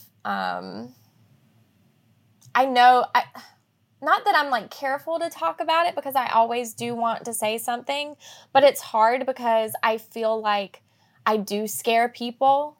And I've even seen, like, my friends, not like my best friends, but my friends who are pregnant, I'll see them like refollow me like once they have their kids. Mm. So I almost feel like sometimes I'm scary to people, or people don't want to talk about their pregnancies with me, or I don't know. It's like, it's such a hard, not that it's a burden, because I like talking about CJ and stuff like that, but I don't know. It puts me in a weird predicament. I was going to ask you about that, because I feel like I took your lead on this, especially being in the middle of like a fertility journey and the overturning of Roe v. Wade last year. Like it was kind of an intense, weird period to be a person that's like trying and also advocating for bodily autonomy and dealing with like all the weirdness and trolls and shit. And all the while trying not to trigger people with by educating through your own experience. And I feel like at one point I saw you say like, I'm not going to trigger warning my own life. Like this right. is what we talk about here. And if you want to follow, and I kind of just stopped doing that. At first I was like so awkward about it, warning people at every turn. I was going to talk about something potentially upsetting, but I'm like, I understand that it can be triggering, but also it kind of sucks to live it too. Like, yeah, you know, maybe give some grace to the people sharing these anecdotes, because, you know, it's not like I'm doing it for kicks. Usually it has a purpose. Right. No. And that's, I feel like a giant trigger warning. That's what my life feels like most days. And it's hard to be that person, I guess, because I think I've always tried to be like a fun person. And I think that people like used to like hanging around me because I was a fun person. And then all of a sudden to become the person that like people actively avoid, especially like if they're pregnant or if they're going through like something very happy, it sucks. This is why I find pregnancy and fertility and wanting to have children or not to be the weirdest intersection of joy and heartbreak, where everyone's coordinates are at a different point and everyone's experiencing something very different. And like, you almost have to go out of your way to like, let everybody's experience to exist alongside one another's, because it's too hard to dodge the scary stuff, the exciting news, the gender reveals, the losses. And I just kind of got to a point where I was like, this is why this is so beautiful and unique and important to talk about, because like, it's so gut wrenching. And everybody's vantage point is so different. And right. It is so personal and almost so hard to talk to people you're close to about that. There is a lot of value in stranger sharing. Yes. And I find myself consulting strangers on the internet for things I'm worried about, because I don't want to worry the people in my immediate life. I don't want to, or like, I'm not ready to talk about it yet. Or yeah, you don't want to bring the room down.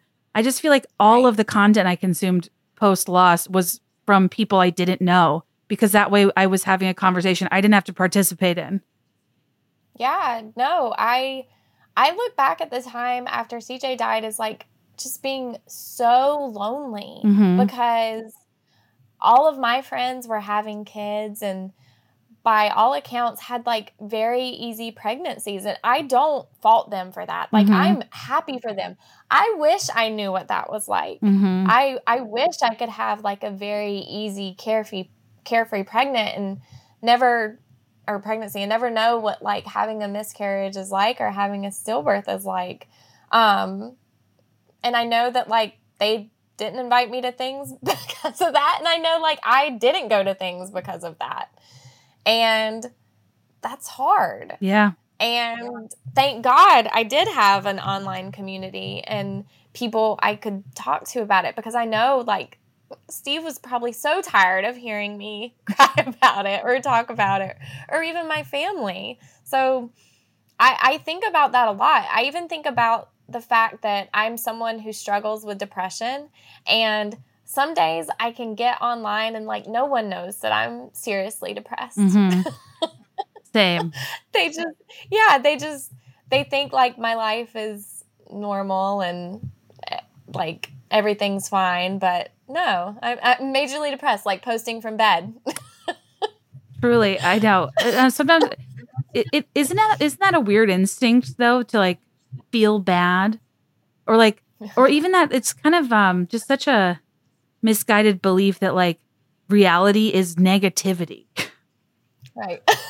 Like it's not really a choice. It's just kind of what's happening. Right. I think I sent you this when Penny was born, but it was really sweet. I think, wait, you had Penny right around Thanksgiving. You were like in labor on Thanksgiving. Yeah, I had CJ and Penny both on Thanksgiving. That's crazy. Right? That's really crazy. That was crazy. Not planned. I know firsthand right now what a weird game due dates are. And like, they're just so not set in stone. That's wild. So I think I said something on my Instagram story, like, is anybody else like ignoring Thanksgiving because they're like on Penny Watch 2022. And then I can see my DMs and my swipe down notifications. And I think I sent you a screen, like a video. I had like literally 100 people that were like, oh my God, I can't sleep. I'm pacing my apartment. This is my royal baby. People were just like so excited for you and Steve and for Penny. And it was really, I love like sweet moments on the internet where like there's a lot of shitty stuff that happens, but there's a lot of support too. And people were so excited for Penny.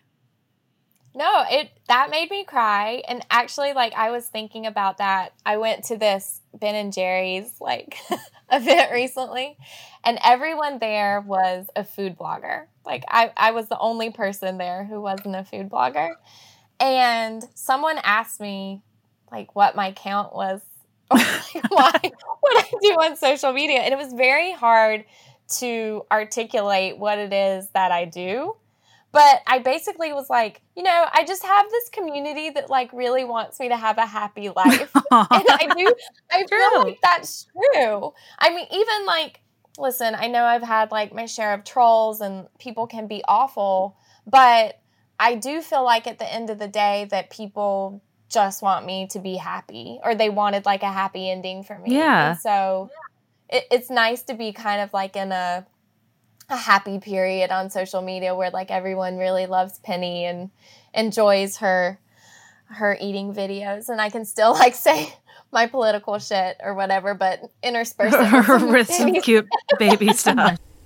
I freaking love Liquid IV, and they now have it in sugar free, and the fact that I can hydrate 2 times faster than water alone with this product is enough of a sales pitch for me, because I literally drink it all the time now more than ever. And like the Liquid IV get brought up when I was doing like fertility treatments, and like when I've been in the hospital, like people, this product is legit and people love it, and it's so, so effective. It's no wonder it's the #1 powdered hydration brand in America. And like I said earlier, it's now available in sugar-free. We quite like this product and have almost entirely switched to it.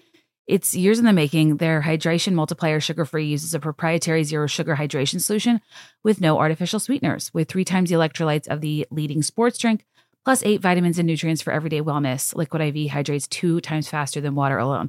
This is key for you water truthers like me out there that just don't want to spend their day drinking water. I can't. And I love the efficiency here. You can keep your daily routine exciting with new flavors like green grape, lemon lime, white peach. And they believe in equitable access to clean and abundant water, and that being the foundation of a healthier world.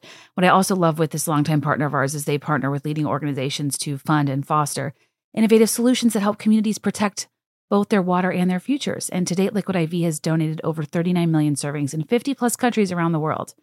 Real people, real flavor, real hydrating. Now sugar-free. Grab your Liquid IV Hydration Multiplier, sugar-free, in bulk nationwide at Costco, or get 20% off when you go to liquidiv.com and use code BeThereIn5 at checkout. That's 20% off anything you order when you use promo code BeThereIn5 at liquidiv.com. So we always we knew we had one girl embryo, right? So we thought we were going to go with a boy at first. The first transfer didn't work out. And we were just kind of like, you know, every loss that we have had has been a boy. Mm-hmm. We need to do something different. Mm-hmm. We wanted to name her Penny, or not Penny. We want to name her Kennedy, because we both love Bobby Kennedy so much. So that was a name we had picked for forever. And then kind of just when everything went wrong, we were just like, we need to start all over. We watched the Beatles documentary and like fell in love with the Beatles all over again. And Penny Lane kept on coming up. And we decided to go with Penelope, call her Penny, and not do Lane because that's just taking it like a step too far. But we gave her the middle name Lynn after my mom, aww, who was just like so devastated after CJ died and had just been like so wonderful for us. And like her dream has just to be a grandma. So we wanted to honor her. So it's Penny Lynn. I love that because it still has the flow and cadence of Penny Lane without being Penny Lane. Yeah, and it sounds very Southern. It does. Yeah, it absolutely does. Oh, my gosh. I love that. I was going to ask you because I feel like, speaking of arbitrary concepts of negativity, like that, I don't feel like the medical stuff doesn't freak me out. What freaks me out is people that just really don't seem to like being a mom or being a parent. This is such a silly question, but I keep asking my friends, I'm like, what do you like about being a mom? It just helps me look forward to the future. Wow. I mean, I've just always really loved kids, right? And like that, I had plans to be a lawyer. Like I never knew that I was going to become this career nanny, but when I started working with kids, especially babies, I was just like, this is so happy. Like, I just love being around kids. They're so joyous. They're so innocent. Just watching them learn new things every day is just so life affirming. And as someone who does struggle with depression, like that helps me. Like watching them be so happy. And don't get me wrong, there are hard parts. And I know people get so frustrated. They're like, you don't talk about the hard parts of motherhood. There are hard parts, but the good outweighs the bad, and just watching them be like so silly and happy and develop their own personalities is just such a joy to watch. And I thought like I had seen it enough in all these other babies that it wouldn't be as special when I had my own, but I cried the other day when she was sitting on my lap and she like reached out and grabbed the closet door handle and pulled open the closet, and I cried. I don't even know why that made me cry, but it's just like she opened the closet. It was just like her brain worked to like do something she had watched us do, and that just blew my mind, and I cried. And that happens so many times a day, and it's going to be the same for you. Like, I know you like have no idea what to expect. And that's what's going to be so wonderful. There are just going to be so many things that blow your mind every day and surprise you and just make you so happy. So I hope so. I am looking for, I think that I know so little about babies and kids. I hope I find it mesmerizing. You will. Cause also I feel like, I mean, I'm 35. I've done the thing. I've lived life without kids. I've been married for a while without kids. Like, I'm not really missing out on like, I feel like this is the time of my life. Like, I want to be doing this.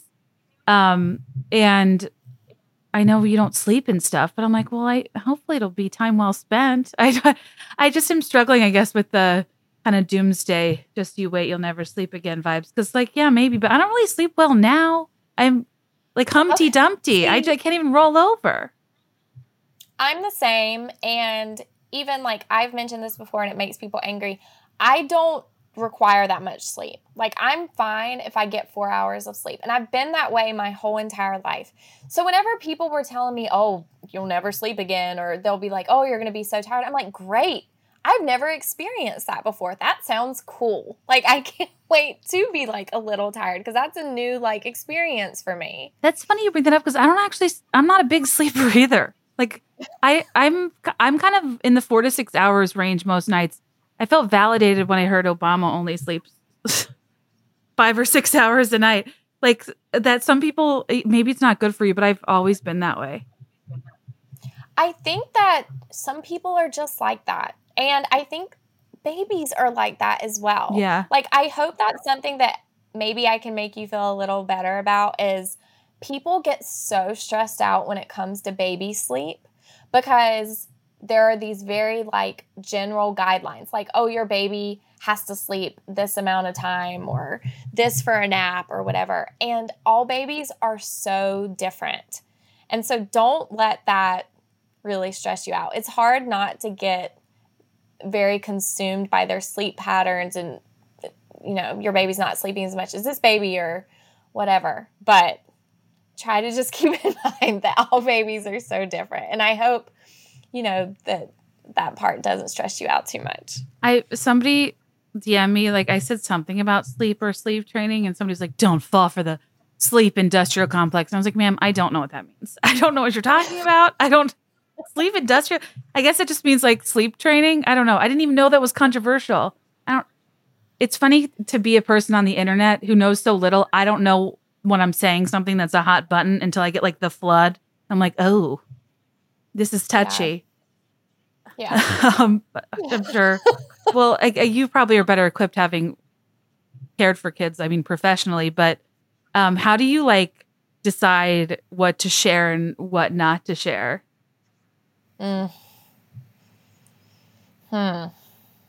I kind of feel like I'm still figuring that out, because as soon as you say something, no matter if you have the best intentions, it's going to make someone feel like shit, right? Mm-hmm.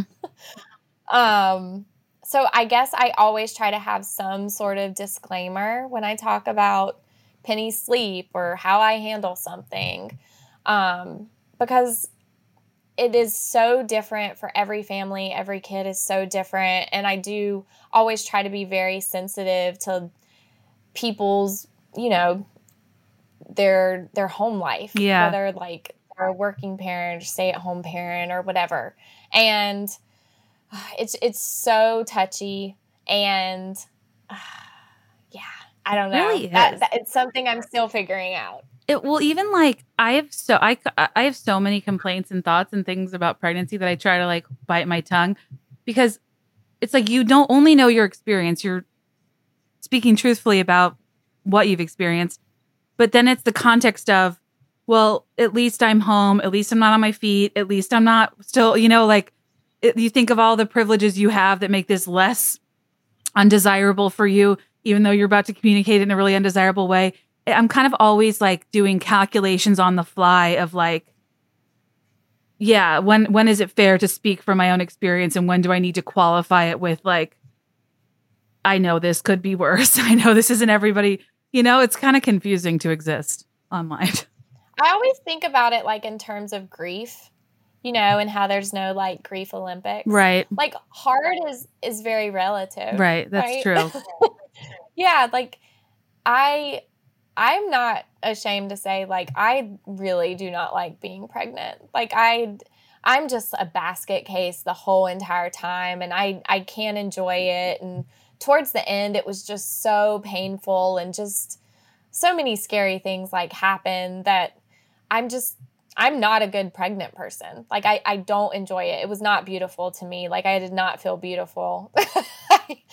I honestly don't think I can do it again. Like if we can have a surrogate, I'm pretty sure that's the only way that I'll be able to give Penny a sibling, because I just can't. I think that the anxiety piece post-loss is something that's like so hard to manage. Like, because you really do get in a place where like if you've tried for a while and it's not worked out for one reason or the other, kind of like you were saying earlier, I'll like see a woman in Home Goods with a baby and his stroller, and I'm like, it's so crazy that you tried to get pregnant and you actually got pregnant, and then you carried to term, and then you had a healthy, like I calculate through all the steps that like all the ones I never got through, and just, it always seems so impossible. And even going through them, you almost convince yourself like, God, this is just, it feels so far away that I don't know that I ever like enjoy it. Right. Until you get to that like point. And I think that I've just, yeah, the anxiety is a piece. I think I thought I'd maybe feel more resolved the further along I got, you know, viability, but still, yeah, like I spent my entire Sunday like in triage doing an NST, and it's just like, Jesus, does the, you know, can you ever just breathe and be like, we're good? But, you know, until it happens, like, no. So that's, I don't know what that feels like. It's kind of just an additional layer to the physical discomfort. Like, you know, I don't know, you just want it to be okay. But yeah, gotta say, I started out saying pregnancy was 2.7 stars, but now I'm pretty close to 0 stars. Do not recommend. These last weeks are missed. Yeah. And even it was hard for me to ever like talk about that because it was always coupled with, well, I'm grateful. I'm grateful, which I am very grateful. But also I think maybe we've done a disservice to women in making them think that like pregnancy is this enjoyable, beautiful thing because, you know, it's literally killing them. And, you know, people aren't looking out for us and they're being forced to carry pregnancies. Right. And it's not going to be when they're forced to carry these pregnancies like a beautiful, wonderful thing. It's going to be traumatic and horrible. And I think about that what are all we, what the are time. We selling? Like this was my choice. I wanted this, like very much so. And it's this bad. I mean, it's just... I know it is pretty crazy. And I think that, I don't know, I'm literally sitting on a ball as we speak. I'm at the point now where I'm like full on QAnon for like inducing yourself into labor. I'm like eating weird things. It's like, you just hit a breaking point, but people are so, people were very adamant about me getting some of your other recs. Cause I think people, obviously the influence element of this. Do you have a problem with the term influencer? Do you mind calling yourself that, or me calling you that? Because you are influential, so long, but whatever. Yeah, like what else would I call myself? I feel like there's, if you have an audience, you have a platform. That just kind of is what it is, right? Yeah. Is there anything right now? Okay, we did books. Is there anything you're obsessed with right now, skincare wise? Skincare wise, wow. I actually just went to the dermatologist today because I'm getting back on spironolactone because my hormones are going crazy again. I used to be on that for cystic acne. Yeah. So mine's back. Another fun thing after pregnancy. So, but listen, I'm fine with going back on it because my hair looks great when I'm on it. My skin looks great. Yeah. I think I peaked when I was on spironolactone. Right? I just had to drink more water. Yeah, it's a miracle drug. I mean, it makes me pee all the time, but I'm fine with that. What about baby products? Is there anything you're obsessed with right now? There is this annoying little duck that Penny loves so much. And she's starting to kind of like creep around right now. We're really starting to those beginning stages of crawling, like army crawling.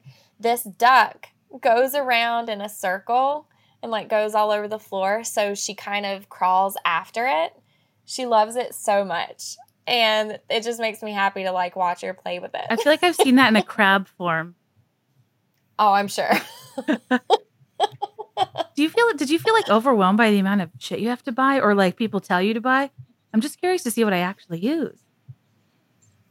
So I think I'm pretty lucky in that I have a lot of best friends who actually live in downtown Manhattan with me.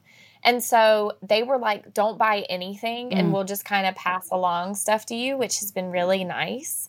So we don't have like a ton of toys. I actually repurposed. I had like a breastfeeding cart. I took all the breastfeeding stuff out and just put Penny's toys in it. And so it fits in this little cart, basically. Oh, that's amazing. All the things that we have for her. Yeah. I think and I kind of have told myself we have to keep it in the cart. Yeah, keep it contained. Put something in, take it out. I mean, when you're kind of in a city, smaller space, like you could get overtaken very, very quickly. Yeah. Were you part of Snoo Nation? Yes. Okay, I got one like secondhand off Facebook Marketplace. I had no idea that sharing that was going to spark such debate. People have very strong feelings. I'm just kind of like, I don't know. I'll try it. Like whatever. Did you like it? No.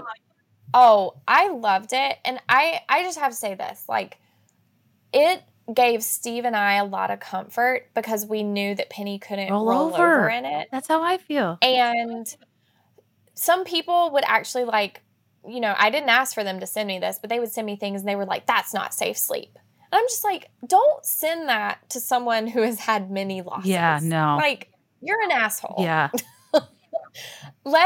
I'm a smart enough person. If you follow me and you think I'm smart enough to like hold like eloquent thoughts about politics, trust me enough to like take care of my kid. Right. You know, like I can research things. I can think about risk. So that the whole Snoo thing, it made us feel better. And once she got to the point where we knew she could roll, then we transitioned her out of it. It's that simple. But I do credit Penny being a pretty good sleeper to the Snoo, and I highly recommend it to people. I also got the Wi-Fi baby Brezza because you told me to. Not you directly, but I heard you endorse it. You see, you are influential in many ways. Didn't you get the dryer too? I got the new one that's the bottle washer, sterilizer, dryer trio. Like they're telling you don't even need to scrub, which I don't think I believe, but I'm excited for you to use that. I wanted like a coffee bar of baby devices. Well, no. So, I mean, the Wi-Fi Brezza, that's so key. Like I wish we would have had that one where we could just literally do it from the bed because it's going to come in clutch like so many times. But the dryer is what like I'm really excited for you to use. Did you use the dryer? No. My kitchen is very small. That's why I was like, if you have the space for it, please get it. Because we actually, so for the first 3 months, I think I washed all of her bottles. Now we just put them in the dishwasher. And I put the sanitizing rinse at the end so I don't have to like mess with all that. But the annoying part is that, you know, they are very wet and you have to wait for them to dry. And I don't have enough space here to dry them. Yeah, so... You're doing it right. Got all the gadgets. My husband is like, this is like smart house for babies. He's like, what if our Wi-Fi goes out? Like the Snoo, the Nanit, like everything. He's like, maybe we should disconnect a little. But it's kind of like, and you know, people, especially older than you, were like, we didn't have these things. I'm like, well, we do now. And I'm going to try them and whatever. Yeah. Well, maybe their lives wouldn't have been so hard if they did have them. Yeah. Yeah. Look at my dry bottle. No. Suck it. No, Ashley, you're such a delight. Thank you for sharing more about your life and your story. And people just love to hear from you. And I wanted to connect how I'm like, my God, I know so much about her. And yet we've only met. Have we only met in person one time? Yeah. It's so weird. And I feel like we barely got to talk even then because you were just like being overwhelmed with everyone. That was January 2020. Night. Yeah, right before the world ended. That's so crazy. Damn. Well, it's changed then. But glad we're still in touch. And thank you for always being a supportive and kind person to me. I feel like I told you I was pregnant before I even told the world. I bet a lot of people do that with you. People tell me sometimes that follow me. They're like, I haven't told anybody. And I'm like, awesome. I love hearing people's good news. I felt very honored. It's like you feel so invested in other people's journeys. And there have been many, many times where you've made me feel less alone. And whether it's the, you know, scalp massager or iron lung boots I now wear or making me feel less alone with fertility stuff, thank you for just being a friend to everyone on the internet. You're the best. Of course. I mean, listen, this is why I stay on here. You know, like these types of relationships, hopefully like these continue. You know, that was kind of like my bad error. That's the end of that. I know. Hopefully continue, whether here or on Threads or wherever the hell else we go. Hopefully we'll all keep in touch. Where can people find you? Oh, I mean, I'm mainly on Instagram. I'll always just be in stories. I'm never going to post pictures to my feed. Or you can find me on Facebook. My book club is there. I wish I could move it off. There's really no better option. Maybe I'll move it to Substack one day. Who knows? Oh, yeah. Spivey's Book Club is on Facebook, right? Okay. Yes, it is. Amazing. Well, you're the best. Go enjoy your night. Thanks for getting Penny to bed and fed so we could chat. This was so much fun. Of course. Anytime. And anytime you have any sort of baby questions, you can DM me or text me. Either one. I will. Don't threaten me with a good time. You're the best. Thanks, Ashley. Of course. Thank you so much to Ashley for sharing more about her life since The Bachelor, her influencer arc, her book club, her experience with her path to motherhood, and very importantly, her work with the Stillbirth Prevention Act. I put the form in the show notes, and we'll share on Instagram as well. And you can find it in her highlights at Ashley Spivey for the Maternal and Child Health Stillbirth Prevention Act. So important, and it's a quick form that allows you to ask your member of Congress to support the Maternal and Child Health Stillbirth Prevention Act. And it's very straightforward, and you can read more about it. And it's so, so important. So thank you in advance for your concern and taking action. You guys are the best of the best. And come back soon for more from me regarding all things motherhood. This may change on a dime. And I know I'll hear all the Hamiltons of the world say, just you wait. I mean, it was a long and very rough road up until like a few days ago. But you know what, guys? As for now, I can report I'm doing better than I ever was. As always, let me know your thoughts, and I'll let you know mine. I'll be there in 5. I swear.